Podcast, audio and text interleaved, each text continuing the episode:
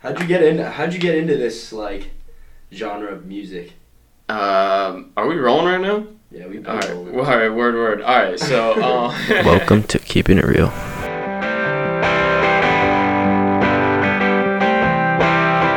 Oh, to be Prince Caspian, afloat upon the waves.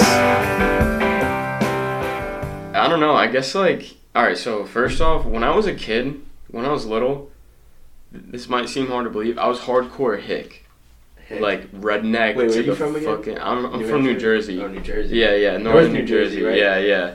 Like so, the rural part. Like if you see where I'm from, we got mountains and farm fields Nice. woods. That's that's what it's all like. So I was like really, really into country music, and I was like, anything that isn't country music is shit. I was like, you know, and then once I got into middle school, I started realizing that like nobody really fucks with country music, I guess. And my dad has always played like this type of music in the garage when I was growing up because he was like an old head from back in the 70s and stuff. Um, he wasn't like a hardcore head, but he definitely did his fair share. Um, That's hard. And so I always kind of grew up with it. My brother's a huge fucking Phish fan. Yeah. Are, are we allowed to curse on this? Yeah, you can say whatever. Alright, cool. So, yeah, at the That's the one reason I'm scared to go on something Radio. yeah, yeah. You're not allowed to, right? Well, on the podcast you can. For radio stations you can. All right, bet. For radio shows you can't.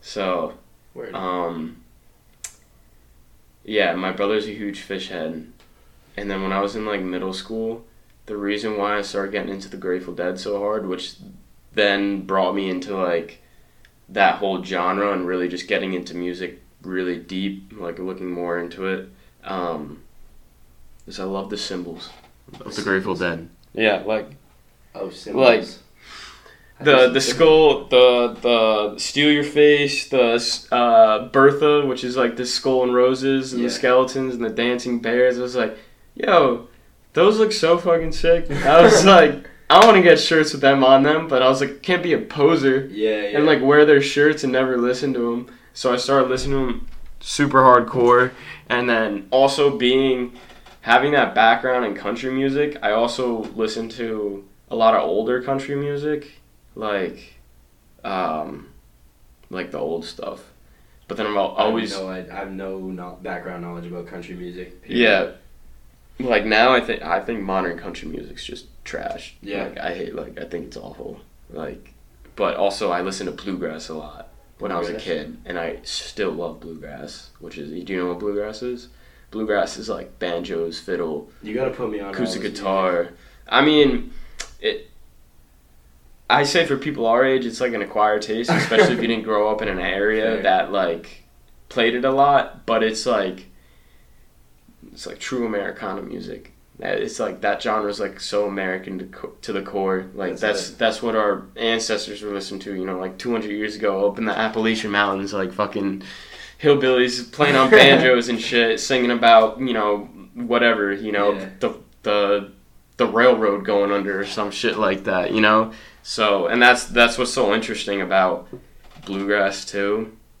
and I guess- Really, yeah, and that's how the jam band genre, which the Grateful Dead and Phish is a part of, came about because um, in bluegrass, and now bluegrass kind of came before jazz. It was like one of the first genres where the instruments speak to each other. So like, That's it. so like the banjo will will do. Yeah, Yeah, well, they'll do their own little like riff like that, Yeah.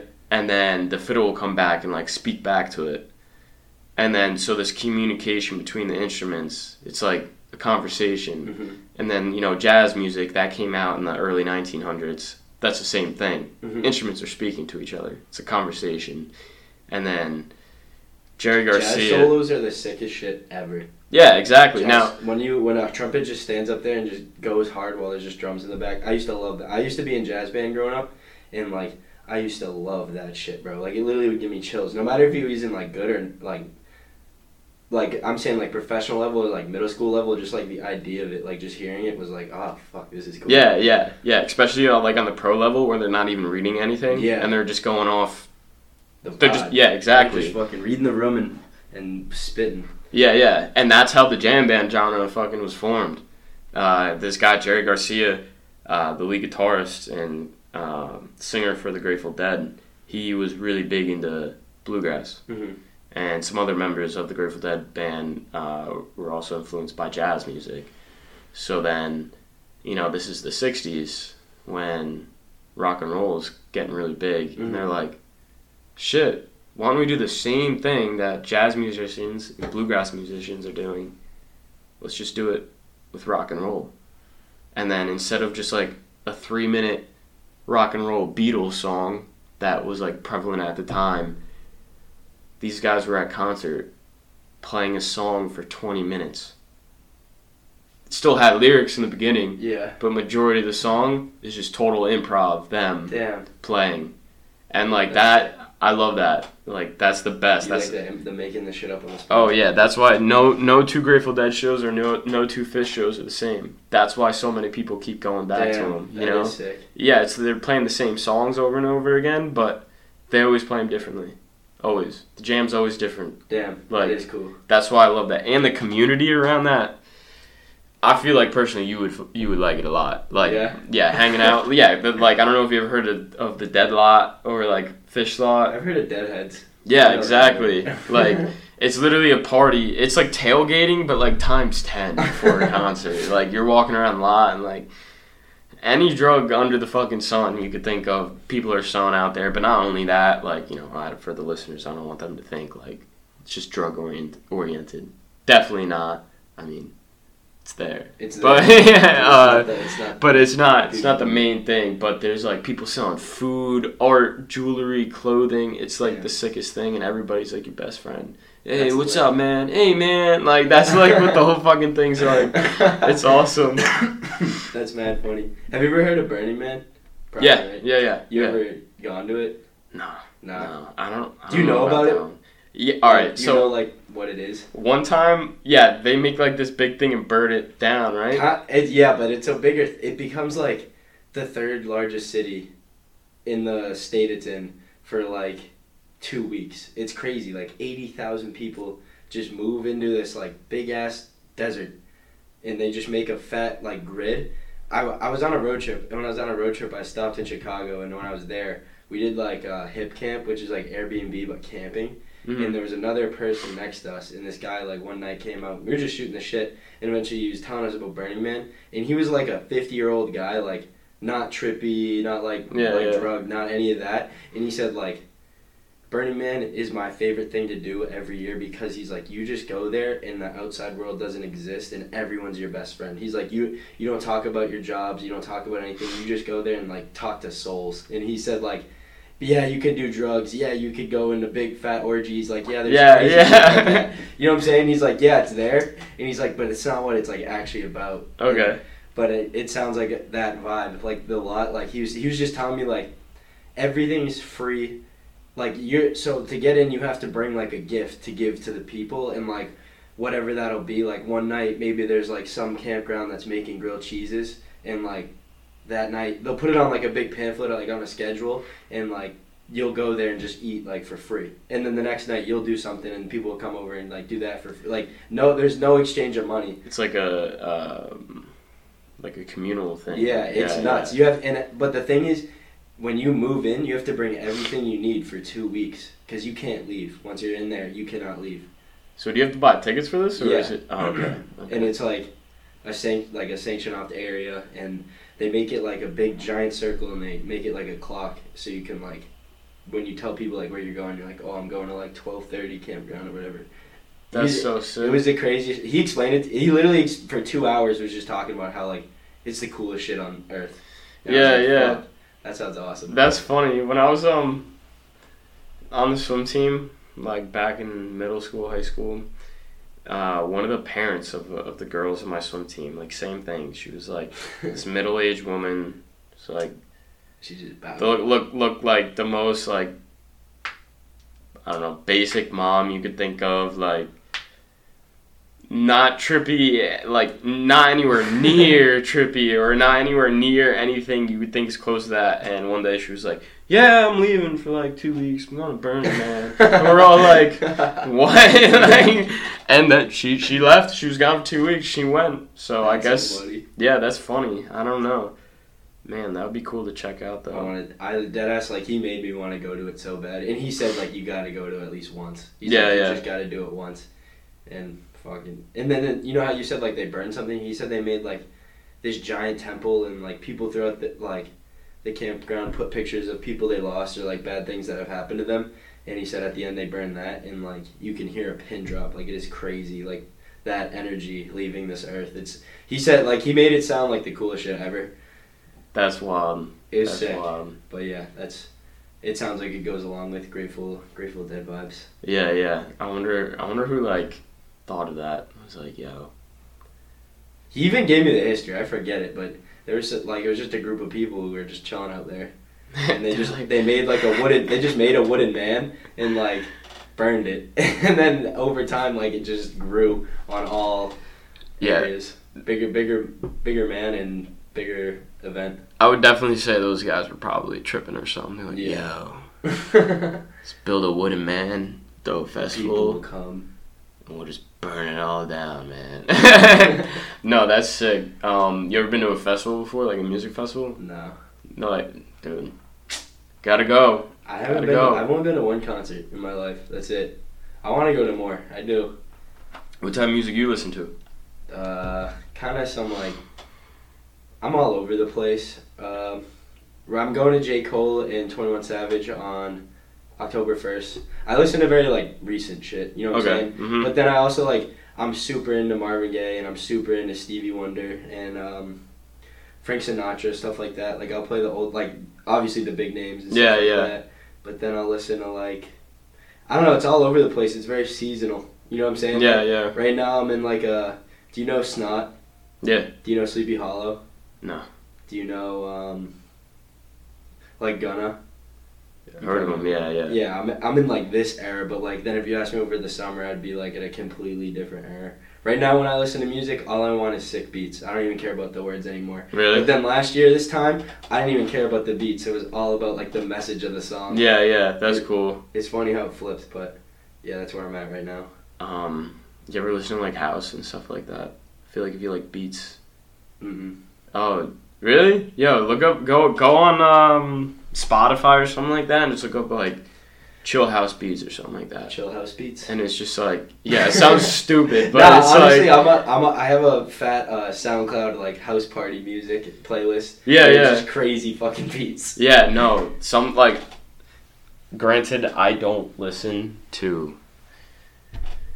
I'm like such an outlier within our generation because like every time we go to a party, like last night, didn't know a damn song. I mean, I knew I- "Party in the USA," All I but gotta like, say is also that Ox was ass. yeah. Wait, did you ever get on it? No, Oh. I tried so hard. Oh, I, I found the kid. He and I was like, yo, yo, yo, let me just recommend a couple of songs. He goes, all right, bet. And I gave him the songs, and he goes, I will. Just turns his back, didn't even pull his phone and did. But I was like, all right, keep playing your fucking party in the USA. yeah, And then pe- everybody started leaving, dead ass. Yeah, yeah. We dipped out of there. I was Like, like, fuck, we could have got this shit turned up. yeah, yeah. Um, and then even like whatever, I'm over it. Pat kept grabbing me, and my boy Patty kept being like, "Dude," he's like, "Just fucking give it up." He's like, it doesn't matter, and I kept being like, "He's just, he's just messing when he could be hitting." yeah, yeah. It could have been, could have been that much better. But yeah, I had no idea whose house that was or anything. I was just, I I was, Just there.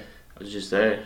No, yeah. Just there. I mean, granted, I'm lucky I got in because I was in a group of very attractive girls, Mhm. and if that wasn't the case, they definitely Nah, would not have let me through the Nah, door. you would have got in. You would have got in because. no, they were giving us issues. They're like, "Who are you guys?" Yeah, well, There was, it was like the, it was like the it name Jack five and- brothers shit. I was like, bro, Was it Jack and Luke though? Uh, yeah, that's what I was. Yeah. I was with Jack. Yeah, We were dead ass outside just because I was chilling outside, and then people started coming in. They're like, "Should we be like the doorman?" And I was like, "Yeah, it'd be mad funny. Like, just start kicking people out." Well, no, it's funny because they let me and Cam in, and literally right behind us was like we walked there. Uh, we all went together. I, I honestly couldn't tell you who they were, but they do go to Suffolk. But it was like this group of very very attractive girls. Nice. Like, and they let me and Cam in, and like, the, this group of girls moves up right behind us, and these two dudes are like, "Nah, can't come in." Me and I- Cam I are like, that. I heard "What is that. wrong with you guys?" like, like you let me and Cam in. He said we want a two to one boys race. Yeah. we don't. It's, We're changing it up now. Yeah, yeah, no, but I think they got in still. but- no, they definitely did. But yeah, that shit was mad funny. They just started fucking calling shots. yeah, They had yeah. no authority either. And then Really? it was Emmy's house. Oh fuck. Maybe I'll cut that part out. But it was um whatever, it's a girl's house and she comes up and they're at the door. And it was met like they knew her obviously, but I, like she was like, "Why the fuck are you guys at the door?" Like, tell, they're like, "This is my house." Like, you're telling people they can't come in and shit. Like, these are my friends. Wait, it was a girl's house? It was a group of people's houses. Oh, okay. Cause I, I, I had no idea. I was literally I was about to go to bed last night. It was like eleven o'clock, eleven thirty. I was about to like, you know, smoke a nice joint, relax, go to bed. And then Cam busts in the room. Yo, we're going to a party. Get shit right now. We have to leave right now. Train's leaving. And I was like, whoa. All right, let's go. Let's go. So we got we got nice. everyone together and we were Those are the out. best nights when it's just spontaneous. Yeah, yeah. No plan on it. Yeah. No, that was funny. That was, That a was good good time. Yeah, yeah. So I guess we'll see what happens tonight. It's gonna be part two. Part two. I've I've heard Today's some. Livy's birthday, and then my birthday's tomorrow, so we're all trying to get fucked up. No Through- shit. Through the night, How old are you turning? twenty, Hey, there you go. Fucking made it out of teenage years. yeah, yeah. It's crazy. I was thinking about that the other day. Like, I was talking about this with someone. I can distinctly like remember turning thirteen and being like, "Oh, I'm a teenager now. Like, I'm old as fuck." And like, I'm getting that same feeling with twenty. Whereas no other birthdays. It's been thirteen and twenty right now. Where I'm like, I look in the mirror sometimes and I'm like, "Bro, when did we get this old? Like, when Yeah. the fuck did that happen?" Yeah, It's crazy. yeah. No, I. Aging's weird, and I wonder if it will never not be weird. You know what I'm saying? I don't, yeah. I mean, you always hear like our parents and stuff. They're always like, "Don't remind me how old I am." So it definitely doesn't get easier. It just probably gets worse. So Yeah, no. But the thing is, I've like I'm matured and I have more experience and shit like that. But at the same time, I still feel like the same kid. yeah, You know what I'm saying? or at least somewhere inside of you, like that kid's there. It's like I, at least like sometimes that's how I feel. Even looking at myself now compared to a year ago, the beginning of fall semester last year, like I feel like two totally different people. But like at the same time, there's like of course still like There's that inner child. yeah, yeah, yeah. But yeah, no, I guess that's how it works. But I remember when I turned 22, I was like, this is weird. And especially my dad's birthday is like a month after me, and he turned 62. So I turned 20 and he turned 60, and I was like, I'm 20, my dad's 60 now, and I was like, just a weird thought. No, like, you know, like, Uh, it's crazy. The concept of fucking time. yeah, yeah, right? Next thing you know, the knees are gonna start going out. my back's gonna hurt. That's a, it's all coming. I wonder when. I wonder when you feel like you're like in charge. You know what I'm saying? Like, what age is that? Do you think where you're like you feel like I'm like 38, 40? Do you think? Yeah, maybe even later because I I'm, like I listen specifically a lot of podcasts about that, and like people are like,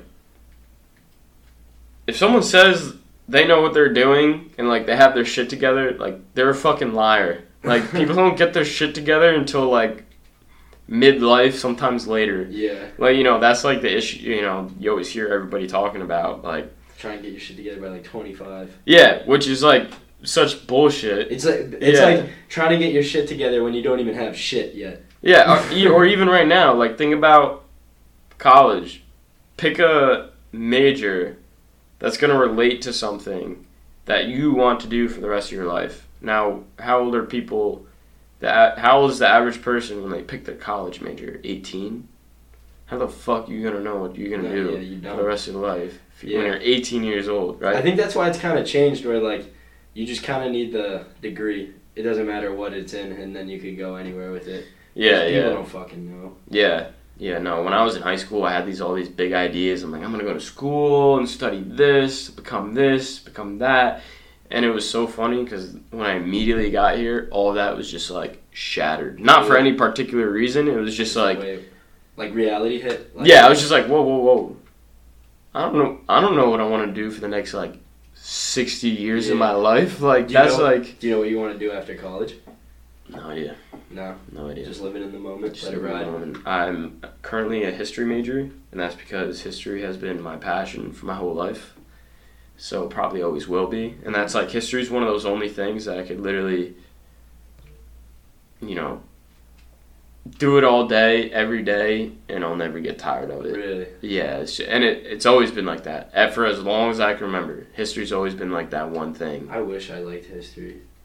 Yeah, I try to read books like about the past and stuff like that, but and that's the most I'll do. hmm Fucking history was my, always my worst subject. really. I'm so bad at it.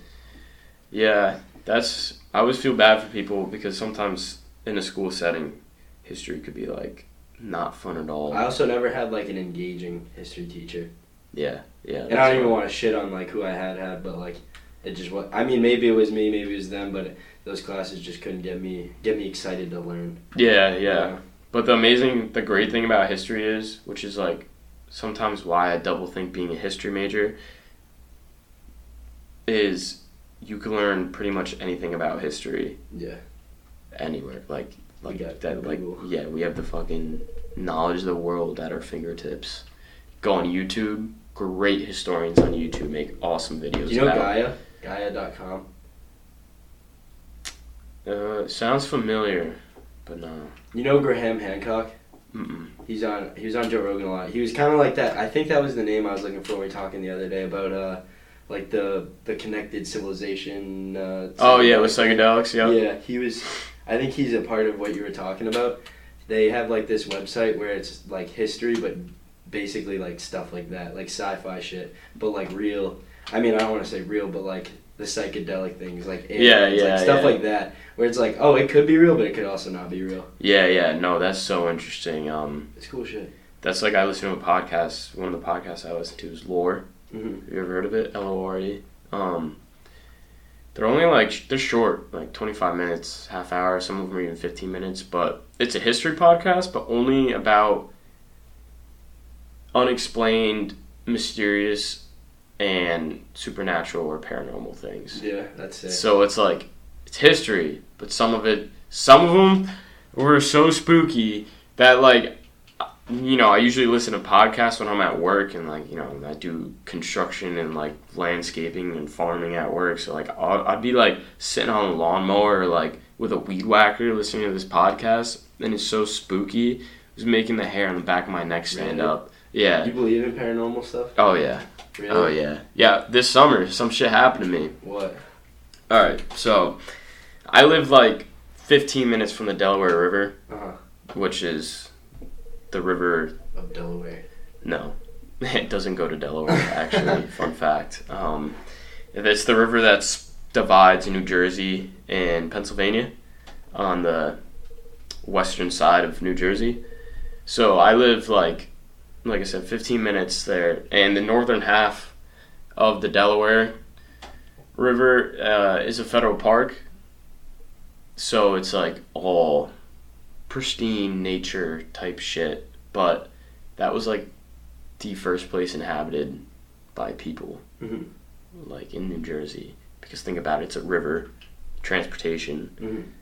fishing, food, stuff like that, and the land's super fertile around it because when it floods, you know, you know how all that. rains, it pools. Yeah, yeah, exactly. Yeah, so great, great for growing crops, but um, so people have been there for thousands and thousands of years like Native Americans, uh, specifically the tribe where the area I go to is called the Munsee tribe. Munsee. They're no longer there. Been gone f- since like the 1740s, but um,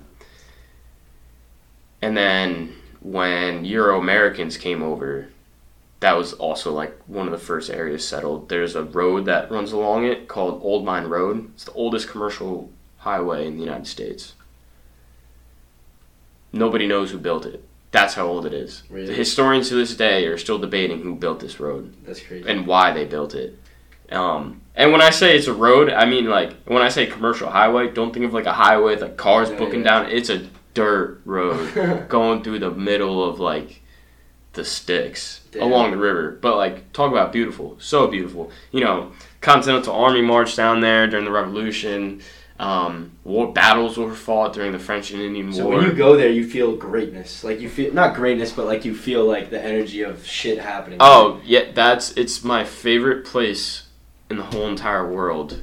Like no joke. Like I love Boston. Boston's great. Boston's awesome. You know I've been to some beautiful places too. But it's kind of kind of a fucked up thing to say. But one time I told my mom I was like, "Mom, if I ever die before you, I was like, dump my body in the river." I was like, "That's the last place I want to be like That's on this earth." Because like that's how much I love it. Yeah, exactly. And um, yeah, just like you said, when you go there, even in the middle of the day, like It hits you. you do. At least I do, and I've talked to other people that go there. It's like there's like a, you you feel something. It's like you know there's houses there Yeah. from pre-United States still standing. You know, one of the houses John Adams stayed in for a night on his way down from Massachusetts to Philadelphia for the first Continental Congress That's crazy. you know and like i said forts were built there uh, under the supervision of ben franklin to fight off native american attacks coming across the river because they were coming across the river and literally massacring whole villages along the river of euro american settlers because they knew they were encroaching on their land like Damn. crazy things happen there not not stuff that you, find in history books but No. I looked really into the local history of that because that's just what I do. Yeah, yeah. Um, yeah, so one day I was there this summer and I was there with a girl. Fun fact. Fun fact. um, I'm sitting in my Jeep. I have a Jeep, so Hey. four wheel drive, you know, and there's some like off this road, there's some really like back roads. So I take my Jeep four wheel and back there all the time. That's lit. Um, so I bring this girl back there. It's, it's like uh, it's like in the afternoon, and she's interested in history. So uh, I show her there's a slave cemetery there from the 1740s, which is super crazy to think about slavery in New Jersey. Like you don't think about that. You know, we're in the north. Like Yeah. that's just something you don't think about. It Right there, happened. right there in a clearing in the woods. Yeah. There's just unmarked rocks Fuck. and it's just it's it's eerie. Yeah, really it eerie stuff. Uh, there's like a whole bunch of other graveyards over there too from pre-United States. But anyway, it's getting dark out, and I, I pull the jeep up, back her right up in this nice spot along the river. It's like looking out over the river, and, and you know the river's it's in a valley, so we got mountains surrounding all. It's beautiful over there. Anyway, you know, of course, doing what we do, start smoking, and um, I, my, my Jeep's got an antenna on the front of the car, right? Mhm. And the antenna goes boing, like something hits it. Now it's dark out, and but I see this antenna like something hits it. I'm like, all right, you know what? A bird must have flew into it, or a bat, or some shit. I was like, it's fine, it's fine. And it was funny because just previously, me and this girl were just some hit. Some yeah, yeah. Me, me and this girl were talking about like spirits and shit, like previously when we were talking Uh, when this thing happened. And she's like, "That's not like a ghost, right?" Because I was telling her how like haunted this place is, probably. And I'm like. I'm like, no, don't worry. I'm like, don't even stress. When in the back of my head, like, do birds fly at night? No, birds don't fly around at night. But I was like, no, it's fine, whatever. So like a half hour, hour passes. We're still sitting there, and we're sitting in my car, and uh, all of a sudden the antenna, it's like this, and it looks like someone grabs it, pulls it, slowly. yeah, pulls it back, then let's go. Boing! And I'm sitting there looking at this. Me and her both looking at it like, yeah, we gotta get the fuck out of here. That's when I was like, well, first haunting, first haunting. That's scary. That was, uh, yeah. that what that's all that happened was the. That's all that you guys were happened. Out. Oh yeah, we pieced. Yeah, we are like, I I don't want to hang around. To got figure no out. to Yeah, around here. yeah. And it's funny because my friend also now. This park is huge. This federal park. So uh, around me, like I said, it's it's very rural. So there's not a whole lot for us to do. So it's like great for hanging out over there because you go tubing on the river, like rafting and shit on the river. You know, you could bring all your friends, have like a party back there. It's it's so awesome. It, fishing, if you're into fishing, like I fish back there all the time. Um, and it has great smoking spots for especially when weed wasn't legal in New Jersey and you had to hide that shit. Yeah. It's great because you just drive down some back road going to the middle of nowhere and nobody's gonna bother you. Yeah. Um, so my friend, he smokes there a lot too. We, we usually also all go together. And one time he was there, and he was in this spot, particularly right next to um, the Minisink Reformed Church of 1739, their graveyard.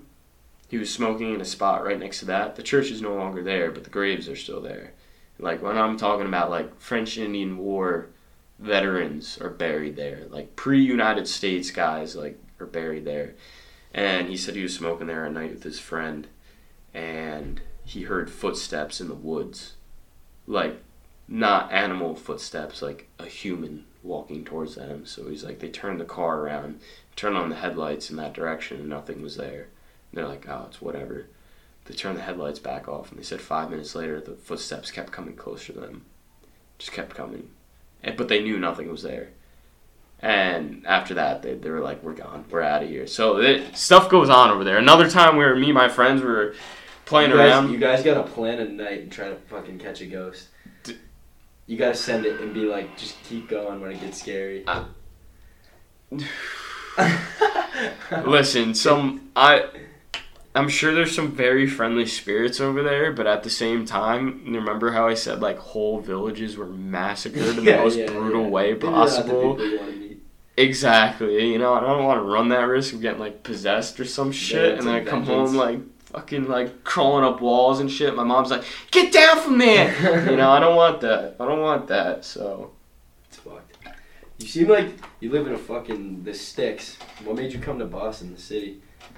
exactly that reason. To Because I that? grew up in the sticks, so I uh, I wanted. Seems like you like the sticks though, right? oh, I love it. Yeah, it's it's Where would you want to live? Either After, after college, not not far down the line.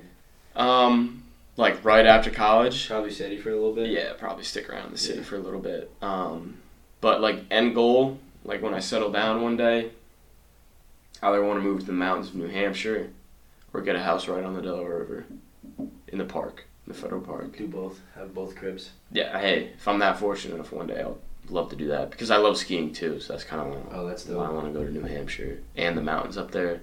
Awesome. Beautiful. Gorgeous. Can't beat that shit. But yeah, no, I want to get out of my comfort zone. So that's why I moved to the city. And that's why last year, like the first semester, it was like a little rough for me because I never ever lived in a city in my whole life. Like, yeah, I live an hour from New York City. So like I you know go there a while, like every once in a while, but like never lived. You didn't live there. Yeah, yeah. You've seen it. Yeah, yeah, Yeah, that's crazy. That is a culture shock. I don't even, yeah. And also, you got like a, a weird tainted version of the city. Because it was like, you're here, but there's no one here. You know what I'm saying? It was weird. yeah. I feel like, because there's a lot of people from your, like, in with your same situation when they come from somewhere rural and you're like, oh, the city, like, this isn't what I expected. And I was like, I don't think this is what anyone expected. You Yeah, know? yeah. No, that was a good point. Yeah, last fall semester of last year, it was like brutal. You li- did, didn't like it? Looking, when you were in the moment, did you like it or No, no? no. Me Well, neither. I mean, like bits and pieces. I was like, this is awesome, Mm-hmm. just because like the freedom of Yeah, being yeah. away from home for the first time, really. Um, but at the same time, it was. Yeah, no, I did not like it. In the moment, I kept telling myself it was good, it was great, but then looking back, and I was like, that kind of fucking sucked. oh yeah. I was like, that shit kind of sucked. yeah, It was just in like, I just remember so many days, like literally, the only person I'd say hi to is like the security guard. You know what I'm saying? Like no roommates, and like Court Street was a little different, where it's kind of it felt a little bit more isolated, because like there wasn't common rooms. You know what I'm saying? Like oh yeah. I forgot you were in court. it was like a, it's literally like a hotel still. So hotels are designed for like privacy. yeah, yeah. That's how it was. Like there'd be whole days I didn't talk to anyone. Yeah, no, and that's yeah. I can't wait to see what the statistics are when they come out about the effects on teenagers and young adults On like mental. of of the isolation of the pandemic. Yeah, because results they already did studies in the UK, and now don't quote me on this. Um, we need a guy like Joe Rogan has with Jamie, just be like, yo, look this shit up, like. but um, It was something like three times the amount of teenagers died from suicide than they died of COVID. It was like three or four times more. So like take all the teenagers in the UK that died of COVID and multiply that number by five, and that's how many teenagers killed themselves in that time. Like, it was bad. Still is bad. I know, like, everybody's still, like, thankfully now, like, I, I can say on, like, on a personal level and, like, within the, the groups I'm in, like, I feel like we're finally out of that. Yeah. Yeah. But I know there's definitely people still out there that's still struggling with that. It is. Yeah. It's it's such a fucking crazy scenario. Like you feel like no matter what we do, like somehow people are just gonna get. It's just gonna be bad for someone. Whether Yeah. it's like physically or mentally. Like there's no way out of this situation. It felt like that for a while, and it, it still feels like that in a way.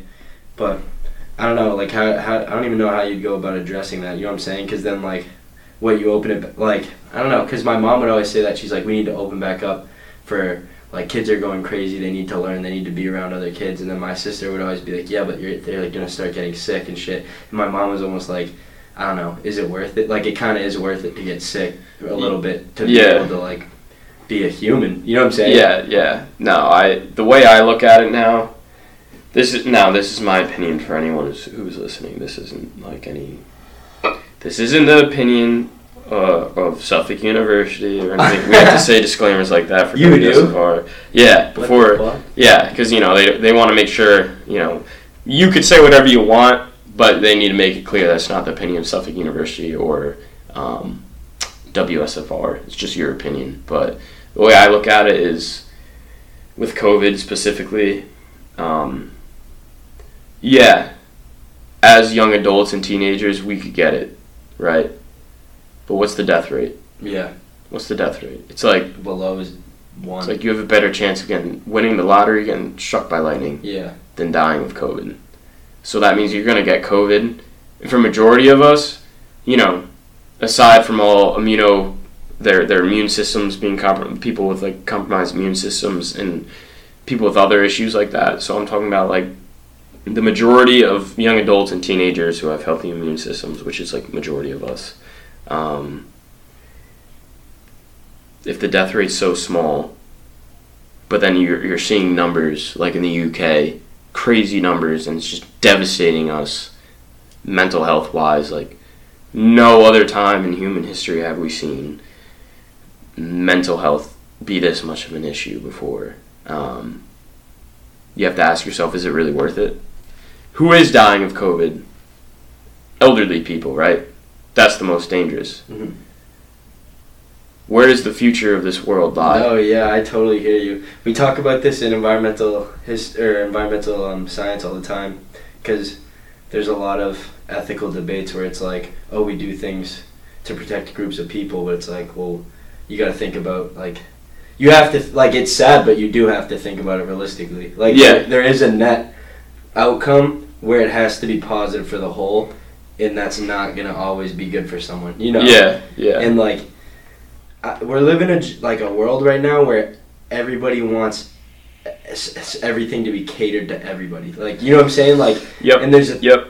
it's not possible it, Yeah, it's unrealistic possible, you know? expectations. Yeah. and then it's like no but if we keep saying it it will happen it's like no it's just not like it's not real like it's not reality you can't do that you know Yeah. Yeah. so I don't. We need a mental mental shift of individuals and kind of back to the whole, you know, and worrying about everyone, not just like I don't know. Yeah. No, but I believe you could still protect the elderly and people that are um, more vulnerable to COVID, and yet still have society operating at a pretty much normal Yeah. level. Like, think about it, you know, majority of elderly people who are like really, really like uh, vulnerable to this, you know, they're not working anymore. Yeah. They could stay home, or if they when they That's- do go out to buy we're to, groceries, like a wear a mask. You know Yeah. what I'm saying? Like, not everybody has to wear a mask because, like, the statistics came out for these masks. You know how many particles still go through these Yeah, masks? That. Ninety-five percent. So that means this is only blocking five percent of particles when I put this on. What the fuck is that doing? No, yeah. Like, I don't know. It's crazy because there's so many different things that come out about the mask. Shit that works, shit that doesn't. But like with my own eyes, what I've seen, I think they do work. Just because I haven't been sick for a mad long. Period. I Yeah. Don't know, and then and then we get to school right now, and everybody's living with each other, masks off, immediately sick. Everybody got sick, and it's not COVID, but it's just some something. You know what I'm saying? yeah, yeah, yeah. I th- and like I don't know. I for some reason like I I was hating on the mask for a while. Like I really was, and pe- and even right now I wear it below my nose. Like I'm a piece of shit like that. yeah, yeah. But I think it works. Yeah, yeah. No, I mean, when when the vaccine wasn't out, I got the mask, but now the vaccine's out, especially here now that we're all vaccinated. I just think some of the things we're doing is really overkill. I'm very confused about booster shots. How they're not getting like approved. I'm like, well, fuck, we already put two in our body, so why are we not doing the booster? Yeah, yeah. I got the J and J because I don't I don't trust the the R DNA shit. It's too new. no, it's like That that. shit's been used for every other vaccine.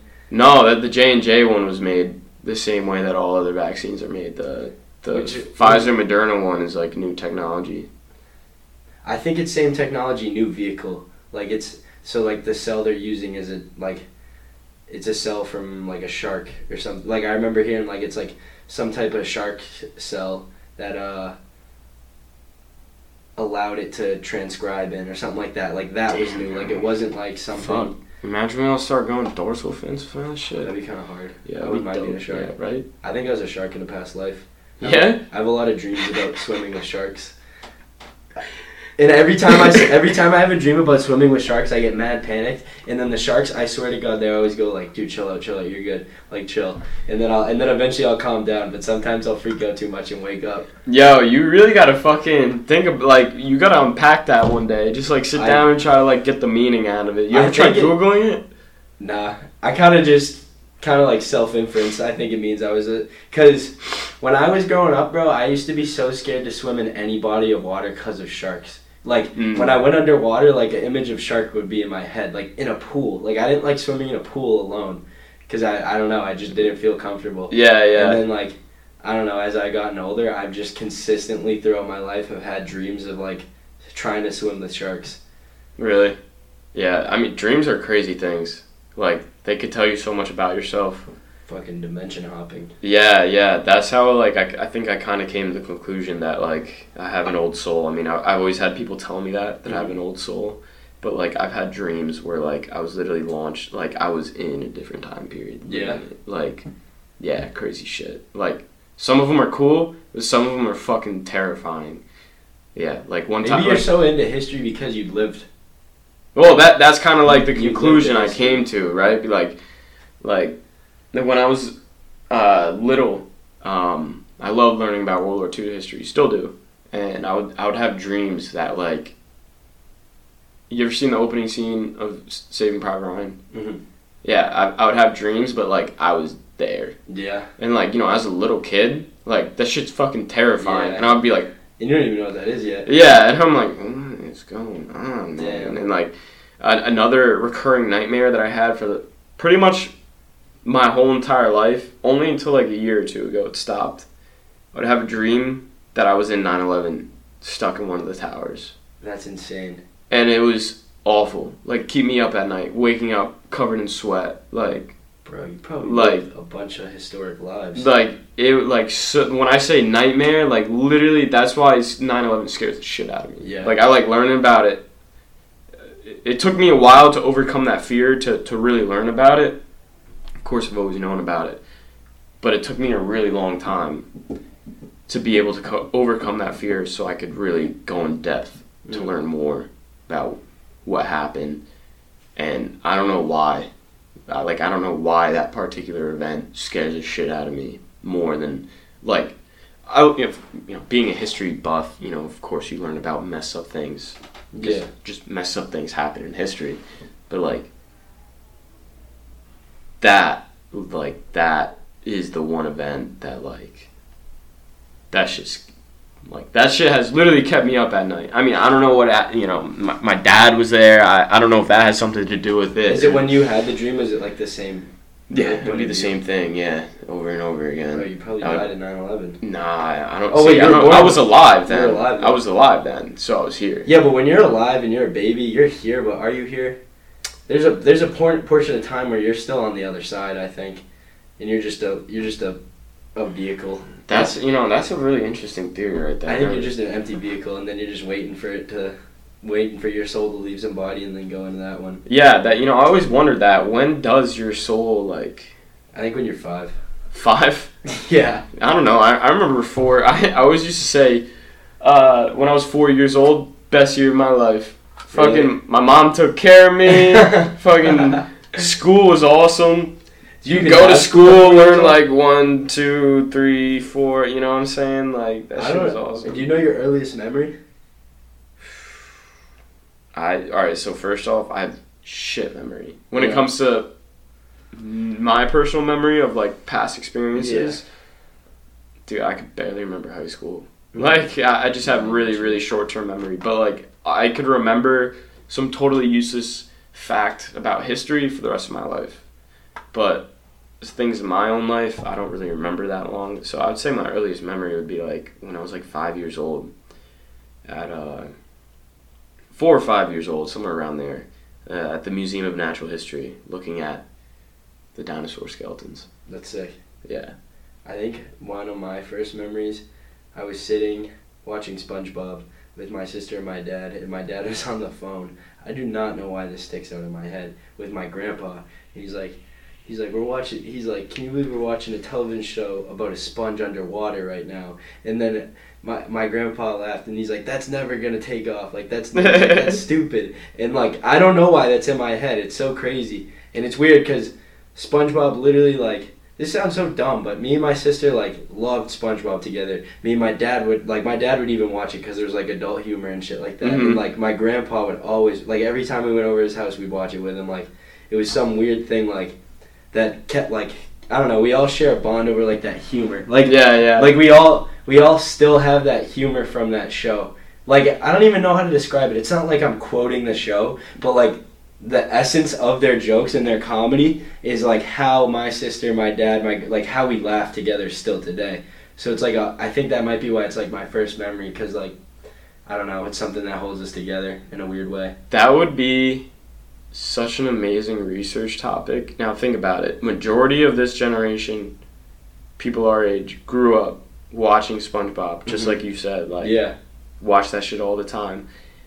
How by watching pretty much the same show, all of us like across the board. It, I think all that, like- cartoons in general too, because like I don't know, like if you meet if I meet someone who's like along the lines, I'm like, oh, did you watch Chowder growing up, or I'm like, oh, did you watch like Flapjack, like those Cartoon Network shows? If they said yes, I'd be like, oh, I kind of knew that, like I could Yeah, yeah. because of the way you laugh at like you laugh at shit that I laugh at in the same way. Yeah, You see, that would that would be so interesting because those are your most like developmental, formable years. You know, so it definitely had to have an effect on No, how yeah. our brains I mean, we think about it. There's like stupid memes we all get. Do you know what I'm saying? yeah, yeah. Like yeah. it is weird. Like if you showed an adult, they'd be like, "What the Yeah, fuck?" they're like, that isn't even like why does that even make And sense? like- and then we're just like dying over it. You know what I'm saying? Yo, someone, all right, whoever listens to this, someone's got to research Yes. that. Someone scientists get on that. Shit. Yeah, I, I don't even know what realm that would be in the social sciences. Yeah, something like that. Science studied comedy, but yeah, that shit formu- formulated my my humor. That and Seinfeld. really? Watched a lot of Seinfeld growing up. It was just on. My dad always had it on, and like I just watched that. Honestly, can't say I really watched Seinfeld before. I, again, when I was little, I was like an outlier. Started watching history documentaries on the History Channel and Military Channel when I was like around six. So, Are you into comedy at all? uh, you know, like dark comedy kind of. Like, No, but like like performers and stuff like that. Like not really. You ever watch stand up? Um, only like when I'm my one friend's really into stand up comedy. Yeah. So when I go over to his house, he always throws it on. Um, and from listening to like when I got into Joe Rogan, he made me a little interested in it, but like not. I, I don't really sit down and try to. I mean, like I love Eric Andre, but like that's about all I could really Like that's like the only comedian's name I could throw out there and Yeah, be like I've yeah. actually watched his stand up before. But that's just because I think Eric Andre is hilarious. Like That's no, Eric Andre is hilarious. the uh his special is hilarious. Legalize everything. oh yeah on, on Netflix yeah It's crazy because you know he has that humor where you're almost like, okay, he kind of needs like a comedy sketch to portray his funniness, Mhm. but then somehow he fucking brought his humor to the stage still. Like the intro of him like doing the cop. You remember, you know what I'm talking about? You know what like special I'm talking about? yeah on the the one On the stand up one yeah yeah, yeah, yeah. And it, like it's just crazy because I remember being like, I like he's funny, but I don't know if he could do stand up where you're on a stage like just talking. And he literally made it his. He literally made it like the Eric Andre show version of stand. It was the not like craziest shit. The the intro of him like being the cop and fucking smoking weed with the people. oh yeah yeah And then and then he comes in, and he's like screaming and shit, like he's just already being fucking nuts. And then literally like he's like we've entered the bukkake section of this is a show, and like it's just mad funny. Like he has he had like two old people come onto the stage naked and just kiss each other, and I was like, oh yes yes that shit was hilarious Some kid like got a phone call. He starts talking like it was literally. I love I love comedy and I like like dissecting all that stuff and Mhm. like watching that. I remember being like, he's a fucking genius. Like somehow he literally stayed true to himself in a realm where I didn't think it was possible. yeah He yeah. inspires me because of that. Because I didn't think I was like, oh, he's just gonna tell funny jokes and it'll be alright, but like it won't be like Eric Andre where he's fucking. But then next thing you know, he's like, he stopped telling a joke and then just hops off the stage and like gets on a guy and like starts hugging him and shit like that, and it's, you're just like, what the fuck? But Yeah, no, he's great. I, I really enjoyed when his new season of the Eric Andre show came out last year. Yeah. I was I was right on that, watching it every week when the new episode came out. Me I and love the fucking. I love watching on YouTube the. Like the skits he gives up on, where like they're in the middle of it, like the one with the bear. They got a giant bear on the on I the to couch. watch that. And uh, Hannibal Buress is like, he's like, I am not fucking with this right now. He's like, this is too far. And then um, he's standing at the table. He's like, bro, he's like, what were we thinking? What were-" they're actually freaking out. Like they're actually like getting up and getting away. They're like, someone, this isn't safe. They're like, this is not safe. They're like, how did this get? It's just so funny. Or like. There's one time where he's at a jewelry store and he has a hammer and he just smashes the glass to like a, a case of jewelry and then he goes he goes fuck this i'm not getting arrested today. Like he's like no i'm not doing this and just walks out the store After he smashed it. yeah, he didn't take funny. anything or anything he just dipped. He's like i'm not getting arrested. I wonder how many times he's been arrested. oh a lot. Yeah, a lot. That's uh that one mo- the new movie that came out with him in it too. so good. Also that was so good. funny as hell. dude uh, yeah he they kind of killed it bro. Like i'm so impressed by him because he keeps figuring out how to like do his thing. Yeah, like modern i don't know whatever you call it stand-up movies like he's still staying with that but he's doing his own thing. Yeah, he's yeah. the goat. But yeah that movie's fucking hilarious. Tiffany haddish is fucking the goat. Yeah, she's yeah. so funny when she just when they're hanging him off the fucking balcony Yeah, yeah. and then everybody's like oh my gosh the woman starts praying She's Yeah, like- yeah. she's like please lord help this man Uh, What was the other? Oh my, the fucking gorilla scene when the Oh gorilla's fucking the shit out of him. Everybody's like, "Oh my god!" and then he like he gets out. He's like, "Oh, I forgot my phone." I love my phone in there. They go, don't go back in there. The, it was funny when they I watched uh like the behind the scenes of it, and they're like, that was our favorite scene. He's like, I felt like that was like all of our aunties watching us. He's like, that just felt like all my aunts watching us. He said, and they cared about us, but they all fucking pulled their phones out to put it on Facebook. Yeah, yeah, yeah. it was so funny. Yeah, that's just great. That that one scene that you said when he was dressed up as a cop and like started smoking weed. This summer, I was at a Phish show. Um, me, me and my roommate Shane was there. I don't know if you know Shane. Um, and it starts raining out. We're like we're hanging out in the parking lot and it starts dumping rain out. So like we book it under this like little bus thing, like bus stop thing and like there's a whole bunch of us huddled under there and it's like us and a whole bunch of other Phish heads you know and then two cops are run to run under there too to stay dry and they're like on the other end of this bus thing and i'm sitting there watching them and watching them they're like talking to all of us and first i see this one cop someone hands the cop a joint and he starts smoking the joint and i'm like funny. What state? P- PA. It was at Hershey Hershey Park. Is it illegal? Yeah. Uh, and I was like, you know, I don't know about this guy. I was like, I've never seen a cop do that before. And then I keep watching, and someone fucking holds up a credit card with a bump of coke on it, and the cop goes down and just fucking takes the line, and I'm like, holy shit! I'm like, is that a fucking cop? And then the guy came over, the guy who gave him the coke ended up walking over our direction and, and he started talking to us and he's like, I was like, dude, did, did that cop just like do coke with you?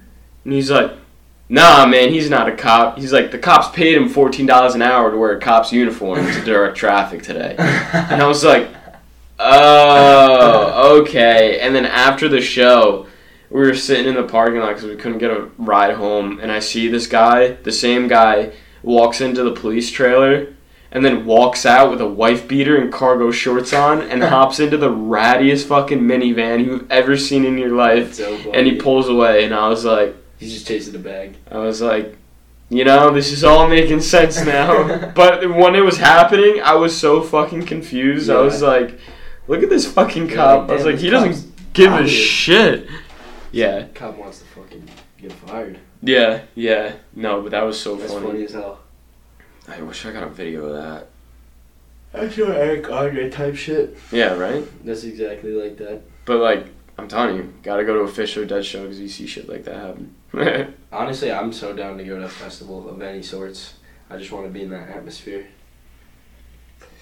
Have you ever listened to the Grateful Dead before?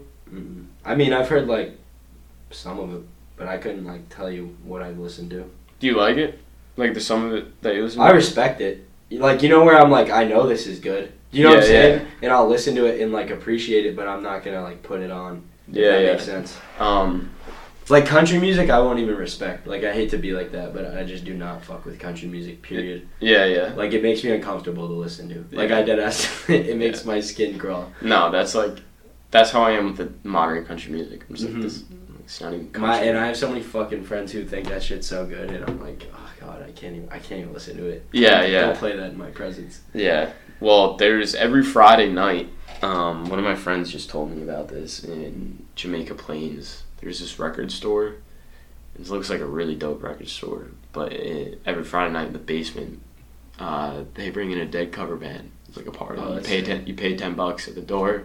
You go down and you just jam out. Let's pop out. Yeah, yeah. That's what I'm saying. I'm, I want to get like a big group of people together. Just go be down there. and just like I have to study before I go.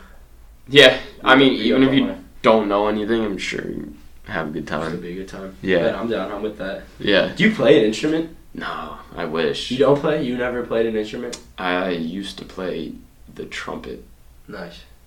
Honestly, you give me trumpet vibes. I feel like you did play the trumpet. but I dropped it because I was like, "Fuck this, man! You can't play rock and roll on a trumpet." and I've never picked it back up again. I was like eighth grade, so You never got into anything else? I knew beginner, beginner, beginner piano for a little bit. yeah. I thought you were about to like tell me some instrument I had no idea. Yeah, it's a piano. It's really unique I played the instrument from piano. Italy. Uh, no. Um, I played piano for a little bit, like beginner piano, because they it was a class in my high school, so I took it and like I picked it up quick. That's the thing with instruments. If I have a good teacher, I pick that shit up really quick. It's just I never stick with it yeah. because like time and just sitting down to practice and You just gotta like it. Like you either like it or you don't. Like, yeah, People who play instruments, they like practice so much because they just, it's just fun to them. Yeah. know?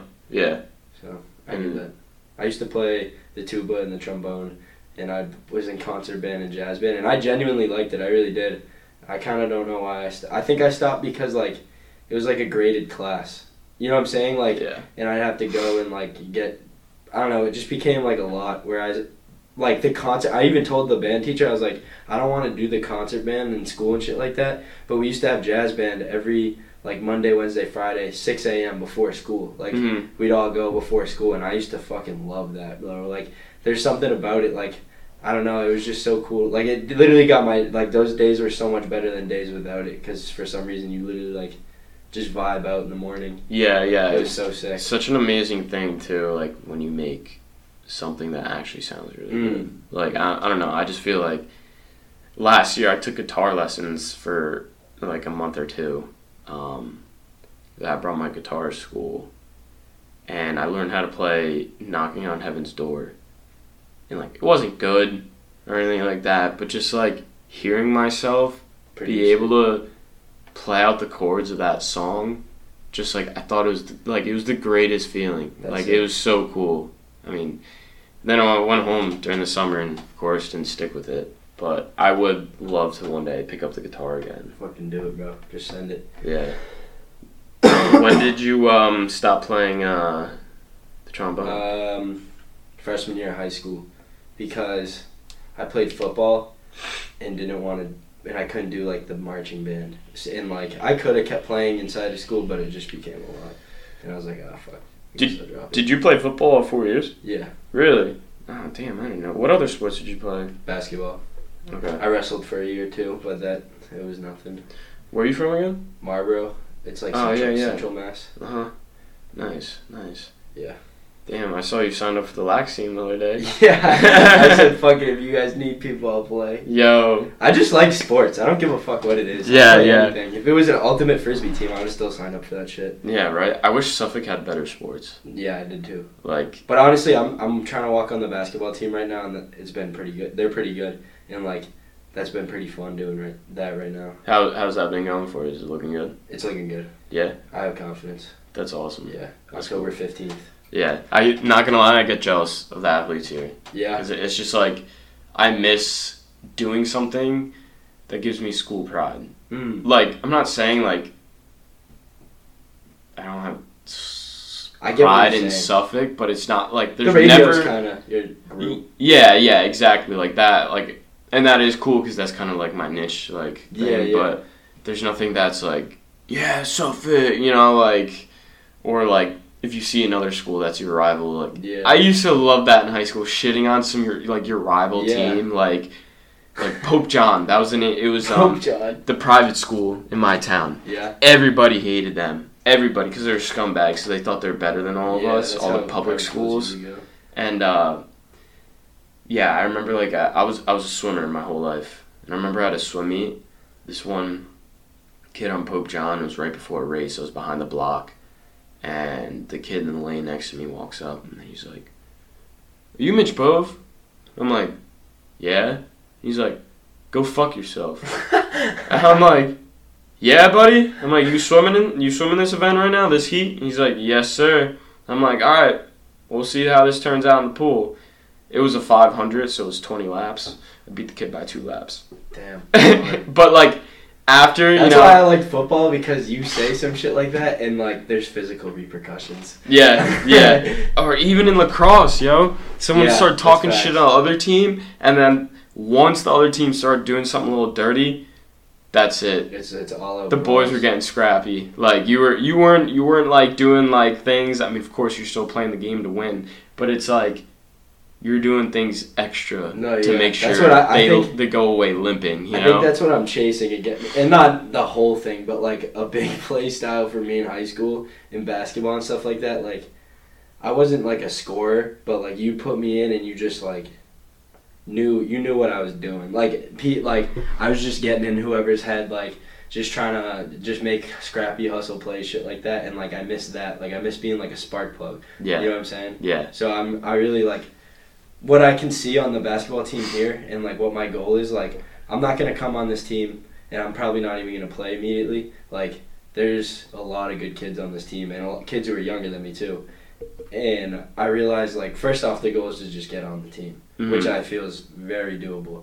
And then second, like just become the kid like you can put in when you need the ball, when you need like a play, when you need like a spark, like because I could see myself like working my way up the roster by doing that. You know, yeah, yeah. and that's exactly who I am. Like back in high school, like they'd be they take me out and then they'd be like, oh fuck, like we just had three turnovers or like oh they're they're starting to like come down on us. I just go back in and like just cut like just a momentum switch. You know? Yeah, yeah. I feel like that's like such a good outlook too, because like no one likes that kid that like hops on the team and is like, I want to start right away. Yeah. Like, and then gets pissed that the coach doesn't put him in the Nah, you gotta like- be realistic about it. yeah, yeah. I feel like that's such a good outlook. Like, I just I need to find what they need and then be that, yeah, yeah, and that's how I'll do it. yeah. That's cool. You get all the Suffolk athlete merch and shit like that too. That's that's what I'm so hyped for with this lacrosse team. Yeah. Once we get this thing really off the ground, we we get full merch order like That's hard.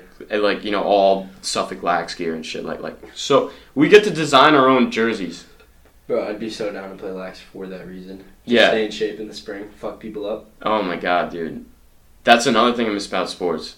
When your teammates or if you make a big hit, everybody on the sideline just going nuts. That's the Gets best. crowd. That's literally like I miss. Having yeah, I miss that so much. That's like one senior year and the season got canceled. It was literally like the biggest bummer for me because I was love Yeah. that shit. That shit sucked, bro. Yeah, yeah. Lacrosse is so much fun. I feel like you would really like it too. Bro, I almost played senior year. I almost did, but then COVID. Yeah, yeah, I swear to God, I was gonna fuck around and play. Our lacrosse team was fucking booty cheeks though. yeah. My team's terrible. They just, yeah, they were not good. yeah. I almost went to Emerson for that reason. Really. Yeah, Did they have a they? have a really bad lacrosse team, and I was like, perfect. I was like, I could walk right on. That's Um, I got accepted there and everything. It was my number one school.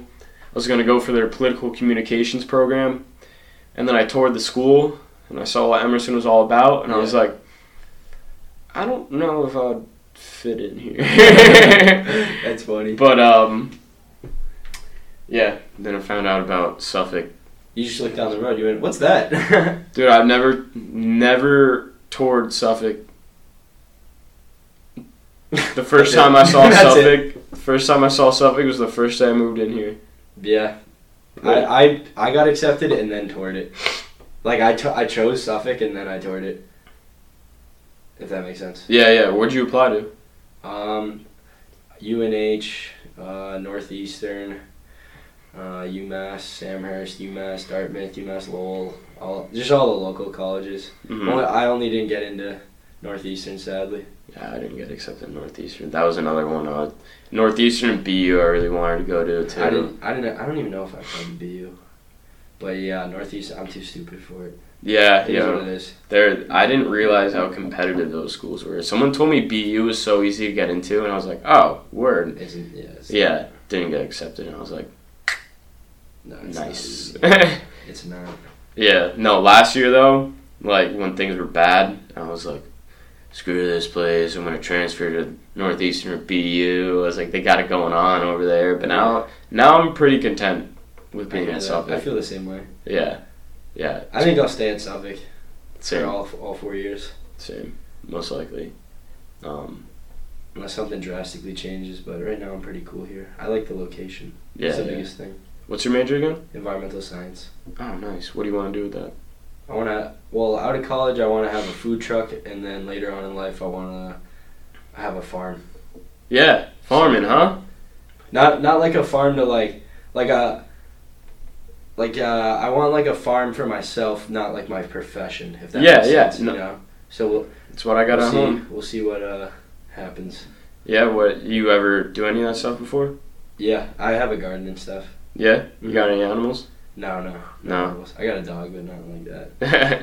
But uh, no, yeah, I wanna I wanna work on. I feel like a big opportunity of helping the environments in the food industry, and not only that, like I'm a pretty big fitness guy, so I Mhm. think I could kill two birds with one stone and try to re reroute us back to the ground, in a sense.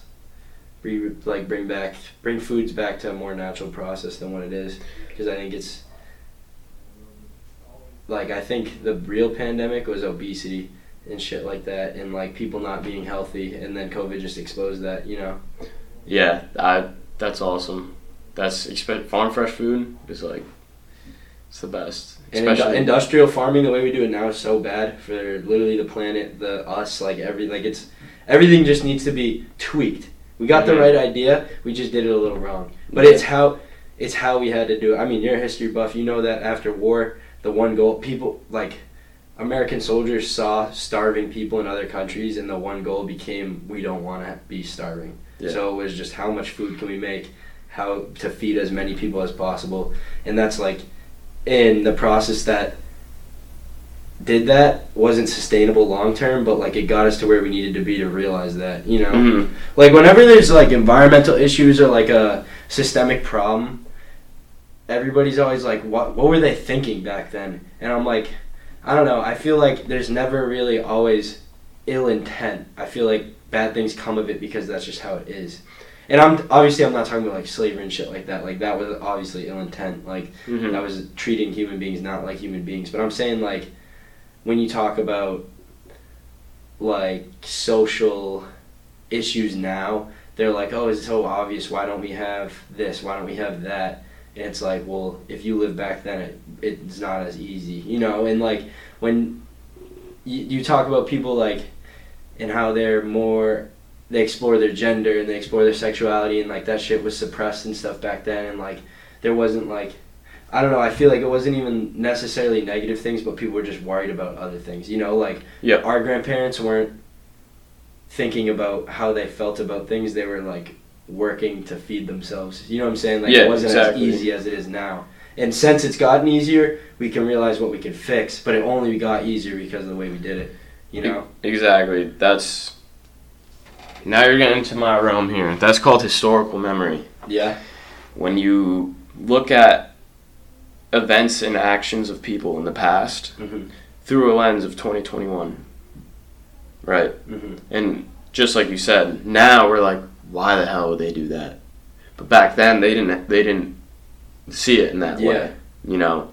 And that's that's like a big problem today with I, I, I guess not a problem, but just more of like It is a problem. yeah, with people or at least creating a problem. yeah, exactly. Like looking at the past in that way, and I'm not saying not to be critical of those, because there's a lot of things to be to be critical of what people did in the past, Mhm. of course. Um, but just like the food thing, just like you said, that's such a good example that you brought up, because exactly like so many soldiers came home from World War II and saw half of Europe starving to death. Yeah. you know.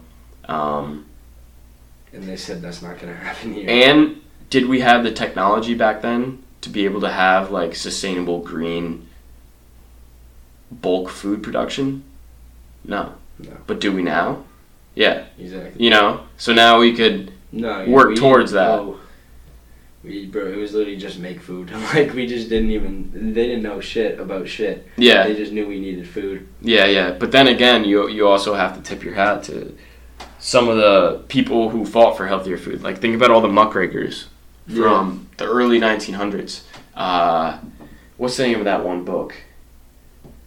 In the Jungle or something like that. Oh, um, no, I know what you. Yeah, in the jungle, it's like the factory. It's a factory that's like fucking gross as hell. I had to read it hmm in AP history. Yeah, yeah, right. Because food production was disgusting back then. Mhm. So these jour- undercover journalists went in there and were like, "Hey, like, wrote a book about it." And then that's why we have the things like the FDA now, Mhm. where there's a set of standards. If you don't meet that standards, you know the food's not good for to eat. You know, Mhm. so like we built up. Everything builds up, you know there there was good things going on back then too. Also, it, it that's why uh, th- there's there's like so it, history is very diverse, I guess you could say, in the terms of like what was going on. It very complex is the right term, very very complex. But It is, and we never really will understand because we were never there. yeah, yeah, and then speculate. when you you touched upon um, the sexuality thing, I find that super interesting because if you look at sexuality in ancient Greece and Rome, and you know, of course, that's what our civilization is based off of, Western civilization. So, Greece and Rome is kind of the founders of that, right? In ancient Greece and Rome, their ideas and views of sexuality was crazy. They're Like- fruity as hell. Oh yeah, yeah. They, it's called Greek love. Yeah. Um, they had mentors, which was like your teacher, which would be an older man, and this is like before a boy would hit puberty. So this older man would take you under his wing, basically teach you everything you need to know about life, but he would also fuck you. But then once you hit puberty and started growing pubic hair, it was looked down upon. Like crazy things, but they thought that was a way of passing knowledge uh, by having like an old dude fuck a little boy because he's like, I'm giving you my knowledge. I'm like, you, man. yeah, but like literally, that's how they thought of it, and like to us, we're like, what the f-? Yeah. like that's such a weird, like, you know, like. But it's just so interesting, and different different cultures across the world have all different views of sexuality. So uh, yeah, it, but then again, another point you brought up was, you know, now we have time to think about these things. When like in the past, our grandparents didn't have time to think about it because they were just working. That is another thing which I think is good, but also has we should take note of because that has bad effects too. what? Overthinking, having time to think about things now Mm-hmm. in the sense of back then our grand our, like you know in our grandparents generation we were working so hard so now and they didn't have time to think about all these things but now we have time to think about all these things but sometimes in today's day and age we overthink so much things and think something's a problem but we're really just causing more of a problem by saying that's a problem Yeah. you know what I'm saying? That's like it, I'm I'm ner- a little nervous of that because like think of prime example cancel culture. Mhm. Such a good example. When it first started, no one really cared because oh yeah, that's a good idea. You know that person did something fucked up. Um, they shouldn't be doing what they're whatever profession Yeah. they're doing anymore because that's fucked up. But now look where that went. Yeah. You know, no one's safe anymore. Yeah. No one's safe. You know, if one day whoever they be decide that they want to cancel you, Yeah. they're going to cancel you and ruin your life for the rest of your life. That's a scary thought. The allegations tough, like too. Like the second a man, or I mean, I guess a woman, but you don't really hear about it. Like TV actors who have been uh, accused of something by a woman, like before it's even looked at. And I'm all, I'm not, I'm not saying like don't believe. Yeah, of course, of course. Like obviously you're gonna believe them and shit like that, but before even like justice is served, like they're chopped. Like I have this comedian I really like. His name's Brian Callen, and three women or two women like said something like 20 years ago something happened, and before they even looked into it or anything, like he even himself he's like, well. I know this is gonna happen. He's like, I'm just gonna, I'm gonna hop off for a while. He's like, I'm not doing the podcast anymore. I won't be on Instagram. I'm not doing shows. He's like, just he's like let this he's like let the truth come out let this figure out and he's like and like he was so real about it and he's the one person i've seen where i was like okay that's probably actually how you should have handled it you know because he was like all right if this is like what's gonna happen this is just gonna happen and it came out nothing you know what i'm saying Yeah, yeah. and he's completely fine now he's back to doing everything he was doing but it's just crazy that like it, it did fu- uh, fuck up his profession. You know what I'm saying? Like it, it did mess it up for a quick second there. Yeah, yeah, that's I. It frightens me a little that in today's day and age, it's more so guilty until proven innocent instead of innocent until proven guilty. Yeah. That you know frightens me a little. Mm. You know because I am a big believer in the due process of law. You know, so you know we have avenues to work these type of things out. You know, well established avenues. Um, of course, you know there's issues within them, but I think for the most part it works out well. But when you see people just their lives being wrecked, absolutely wrecked, and then it comes out just like you said later on that nothing, nothing You're ever oh my bad. yeah, Oops. yeah, you can't come back from that. Yeah. Like you know, Yeah, I wonder when. I wonder what it is like. Like uh, you know how like how did social media like how did I don't even know if it it kind of is a liberal thing like a left thing, but how did like they get social media? You know what I'm saying? Like how did it's I always think about that like how did liberals like win social media? Because when you look at like big corporations and stuff like that, they want to say what's catered to like the left side typically. You know what I'm saying? And like Twitter Yeah. canceling like the right. And I like I'm not on either side any of it. I'm outside of all of it, but I, like just viewing it and like observing it, it feels like somehow like a liberals' voice is the internet, you know. yeah, And I wonder when that's gonna change because I think I think a lot of the ways things are. Whenever I think about like when we say they, they and cancel culture, a part of me is like, oh, that's just young kids, our generation who don't know what we're talking about. Like, just saying things, you know. Yeah. But but then at the same time, like there's adults and corporations who are like backing that up, you know. And I get confused by it. Is it like, oh, are the corporations doing that? So then the kids will just keep buying their things and doing their, you know. But I don't know. I can't tell. Yeah, no, that's a great question. Um, yeah, like why, why exactly? Why are these people catered more towards one side than the other? And I think it is particularly now. Again, it's late. I think being history, just being the history buff I am. If it keeps going the way it is, it's going to lead to a very bad place with all the censorship and everything. You think?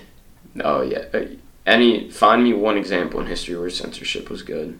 Yeah. Think good think about every t- think about all the people who burned books in history. Were they good people? No.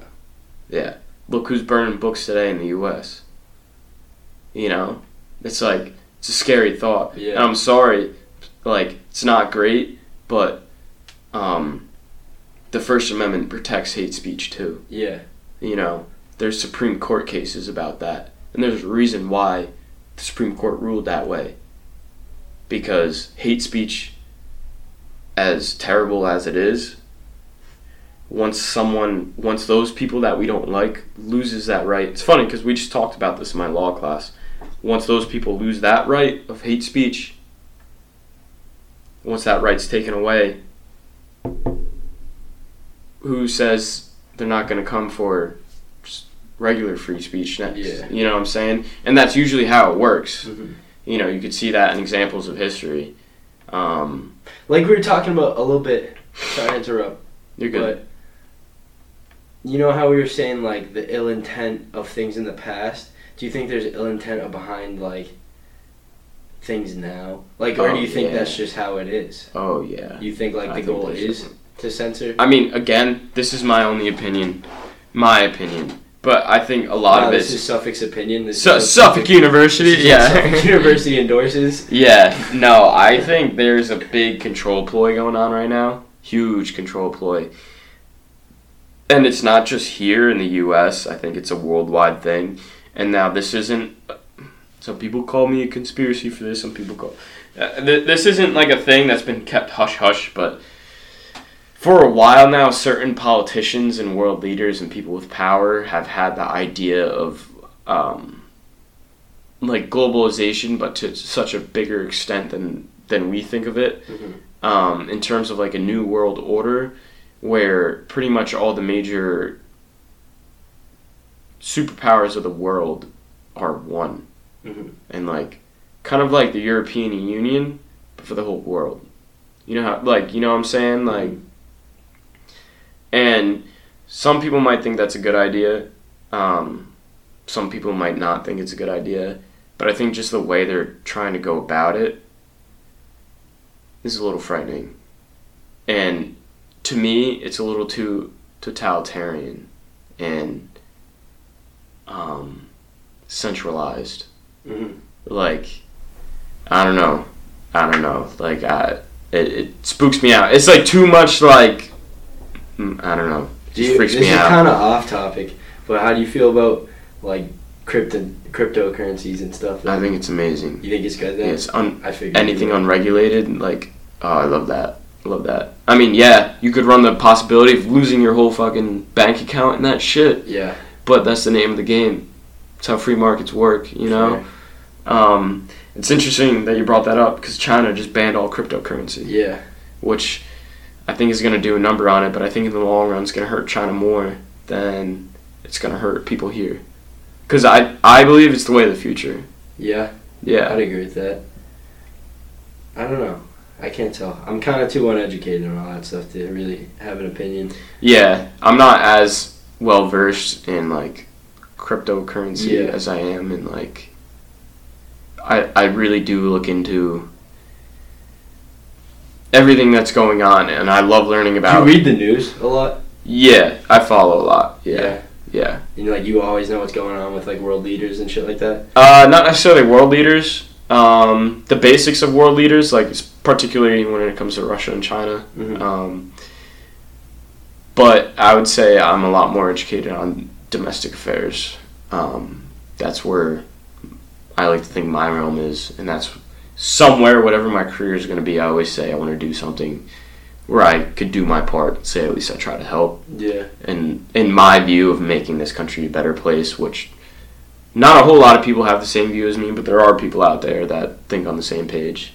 Um, It's good that people don't have the same view because you're doing something else. Like, yeah, yeah, not- we don't have the same people working on the same thing. yeah. I, me, and my, me and my friend were talking about that the other day. How like nowadays, there's our generation like is very motivated to have a job that feels impactful. Not necessarily like it's not about the money really. It's about like oh you want to have a role in what all this is. You know you don't want to just Yeah. have been here. You want to be like oh they were needed to be here. You know. Yeah, yeah. Well, think about it. We're really the first generation since the Civil War, or I guess you could say maybe the '60s, but I feel like it was different in the '60s, and I've heard people from the '60s talk about it. But we're really the first generation, I would say, since the Civil War, young generation that really has to think about the future of this country. Yeah.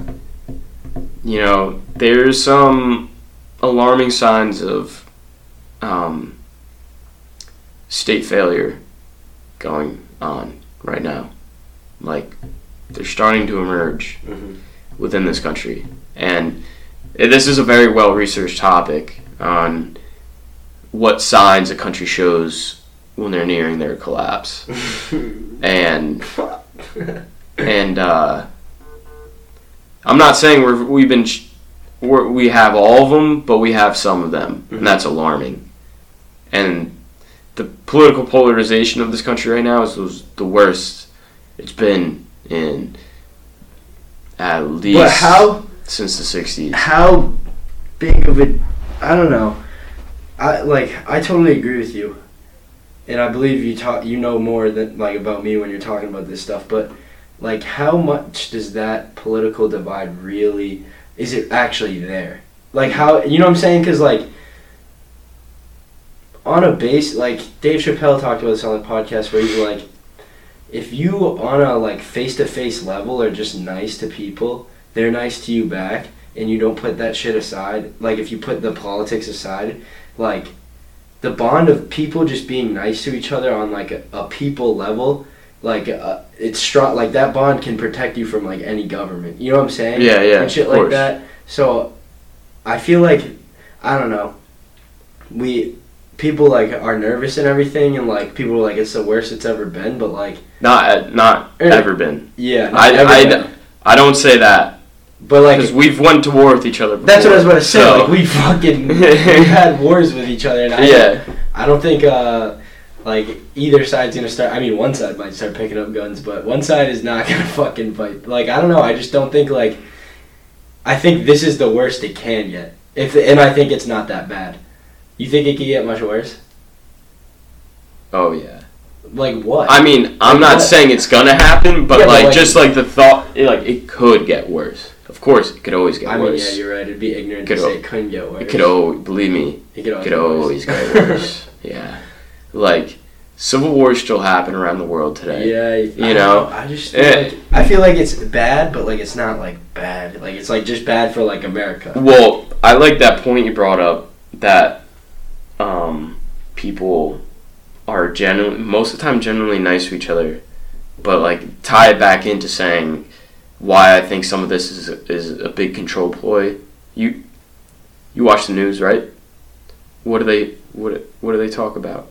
What do they they promote all of this Yeah. they promote all of this. If you're watching Fox News, they're shitting on the one side. If you're watching CNN, they're shitting on the other side. You know, you watch CNN and they're talking about, oh, unvaccinated people, who cares if they die? And then you- you're watching Fox News and they're like, oh, people who advocate for mask and vaccine mandates, uh, they should be dead. Yeah.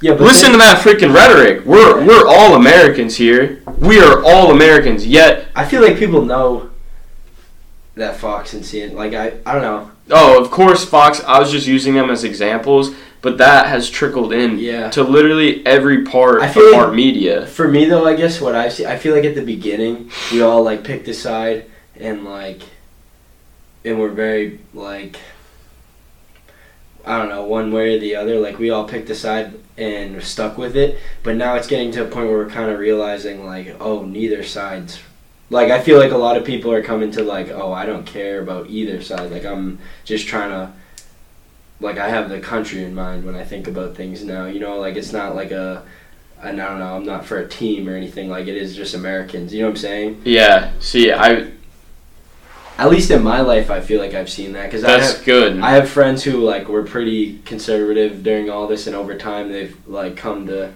a very libertarian view, and like yeah. it's yeah. just and like when my friends talk to each other, like it's funny.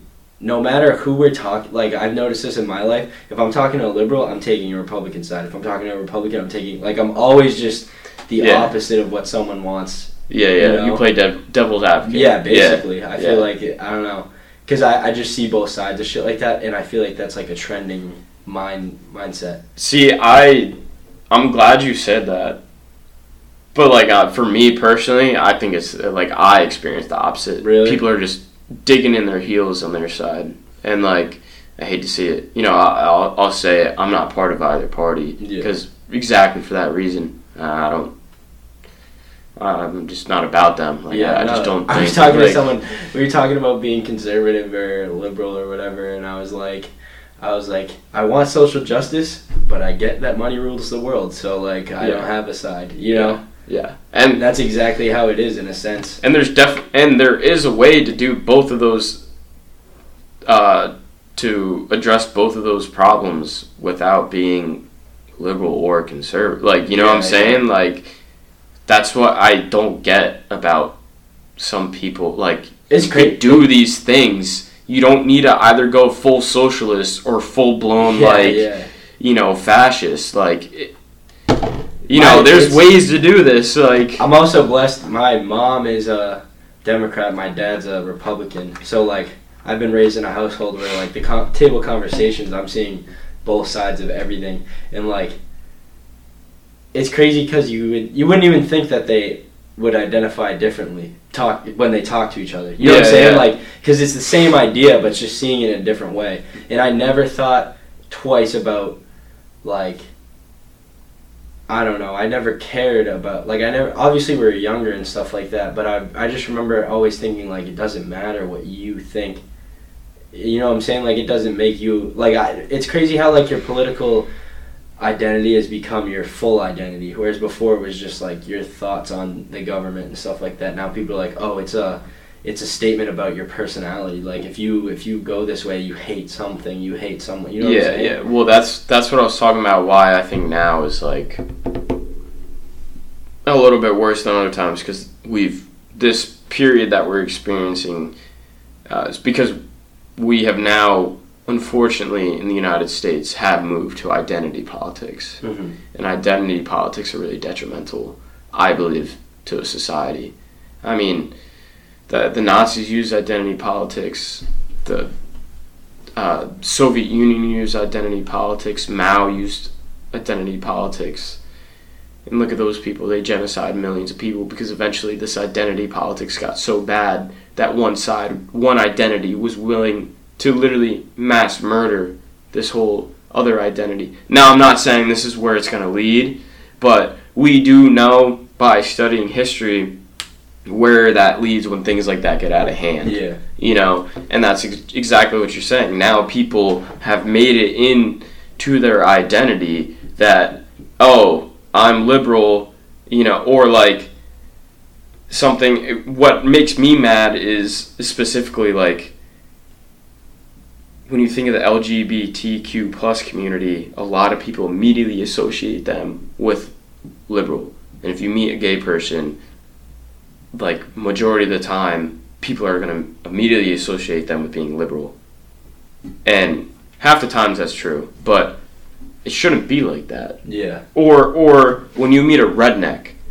or uh, I guess I shouldn't use that term I guess but uh, or someone from the country Heck. yeah a hick and Is they that worse? immediate nah whatever I mean I guess no one really cares um, you immediately associate them with like hardcore Trump conservative yeah. like I hate when people say, like, don't wear that. That gives me Republican vibes. Oh, I hate that, I hate man. that. I have a red that. hat, and someone goes, they they're like, "What are you doing?" And I was like, "What?" And they're like, "Your hat." it's just a red hat. Like it's just yeah, red. you're like calm down, I'm like like, it's just a red easy hat. now. Yeah, no. And then they're like that gives. They're like okay, and then I'm like, what? yeah. The fuck. That's That's- that's, identity politics. That That's what it has shit done. When people, my sister even says some shit. She'll be like, "You're." She's like, "You look like a Republic." Like I had like a, I had a like a security hat on and like an FBI shirt because it was just the shirts I had. hmm And like she's like, "You look fucking crazy right now." I was like, "Bro, no one like." That's you. Like you think I look crazy. I think I look fine. You know what Yeah, I'm saying? Like yeah. if people are gonna be like, "Oh, the kid just has a hat on. He doesn't Yeah. clothes." And then if you get someone from another, from the opposite side, and they see someone wearing like Jesus sandals and I don't know whatever, then they're they're gonna do Yeah, the same thing, but just like you know, yeah, like it, it's terrible, and we're all Americans. Like we're all Americans. I don't care what country you're from, what color of skin you have. Like if you're if you're American citizen, like we should be in this together. Like we need a little bit more nationalism in a good way. yeah, I get That's a dangerous thing to say. Yeah. Yeah, I mean, nationalism to an extent isn't bad. No, it isn't. Not not at all. Fuck it. We, Um, you want your local sports teams to win, you bind over that. You know what Yeah, I'm saying? You want, yeah. Why don't you want your local country to win? Yeah, well, I always say like it's fucked up, but like something that really bring this country together right now is someone attacked us again. Yeah, I think I'm telling you that we would pull together like you wouldn't fucking believe. Like Yeah. it's messed up. Like no, I like literally was. a lot. I thought that's what COVID could have been. and it was in the beginning for a brief glimpse in the beginning. It so? was. Oh yeah, man. I think so. And at least in my own town, it was like that. Everybody, oh, you okay? Yeah, like, yeah. like, stay safe out there. You know what? We're gonna um, donate some masks to our local hospital because we didn't know what the fuck this thing was. Yeah, we didn't know any. Everybody had signs out fronts and thank you to our essential workers, and then like, not even a month into it, it got politicized, and then people started digging in their heels yeah. and then it literally we were already polarized before this thing hit and it just made it so much worse Do you have hope that it'll work out? i you need to Yep. you, you got to That's how I feel about the environment. last year um again just because the environment we were in with the whole covid lockdown thing i my hope was lacking and that's not a good place to be in because like i said you think it's bad now like i said It could be worse. oh, it could be so much worse. And the idea of it being worse, and especially in a place like this where we had such prosperity for almost 200 years now, is uh, it's a really scary thought. And I don't care what anyone says, we still are the best country in the world. You can't, you can't get, like, no, literally, you No. can't have a better quality of life anywhere else in the world besides the United States. And that's not ignorant. If I hate when people say you don't you don't know what, bro. If you think other countries are better, go there and then tell me about it. You know exactly. And like, also talk to someone who's come here. Why do you think people want to come here so bad? Yeah. Why do you think there's fucking thousands of Haitians sitting at the Texas border right now waiting to get in? Exactly. You know, like, Yeah, like, like if you work a minimum wage job, you work with so many people that you're who came from all over the world, and they're just like, no, they're like, you're lucky to be born here. They're like, this is where everybody wants to be because you actually have freedom here, and you actually have a chance to build a life for yourself without, like, there's no the. They're like, when you come to America, the only thing that stops you is you. You know, exactly. and that's, I mean, I don't know. That's a place I'd want to be. yeah, yeah, and that that's the beautiful thing about this country. And just like you said, it makes me sick to the stomach that some people Can't see that. can't not can't see that, but they Reap like the benefits of it and can't see it too. It. Yes, It's yes. motherfuckers who live here their whole life, have everything good about the country, and don't realize it. I'm sorry, I'll say this. I guess this is like a little like political, but I hate hate this whole screw capitalism thing. And people are holding iPhones and a Starbucks in their Yeah, hand while wearing a Gucci t-shirt or a Supreme t-shirt and I'm like you hate capitalism, Yeah. You're, huh? Huh. Like- well, no, it, it's just like, it. I don't know. It's just crazy. Like and I, the use of the word communism is crazy to me too, because I feel like when people, the idea is like more taxes and more more resources. I get that, but then they say communism and you lose people because you're like Socialism, yeah. you're like that doesn't work. Yeah, yeah, yeah. Give me an example of it working once, and they go, oh, they didn't do it right. Oh, how do you do it right? You know what I'm saying? Like then it isn't what you you know like it's Yeah. just so ignorant on some.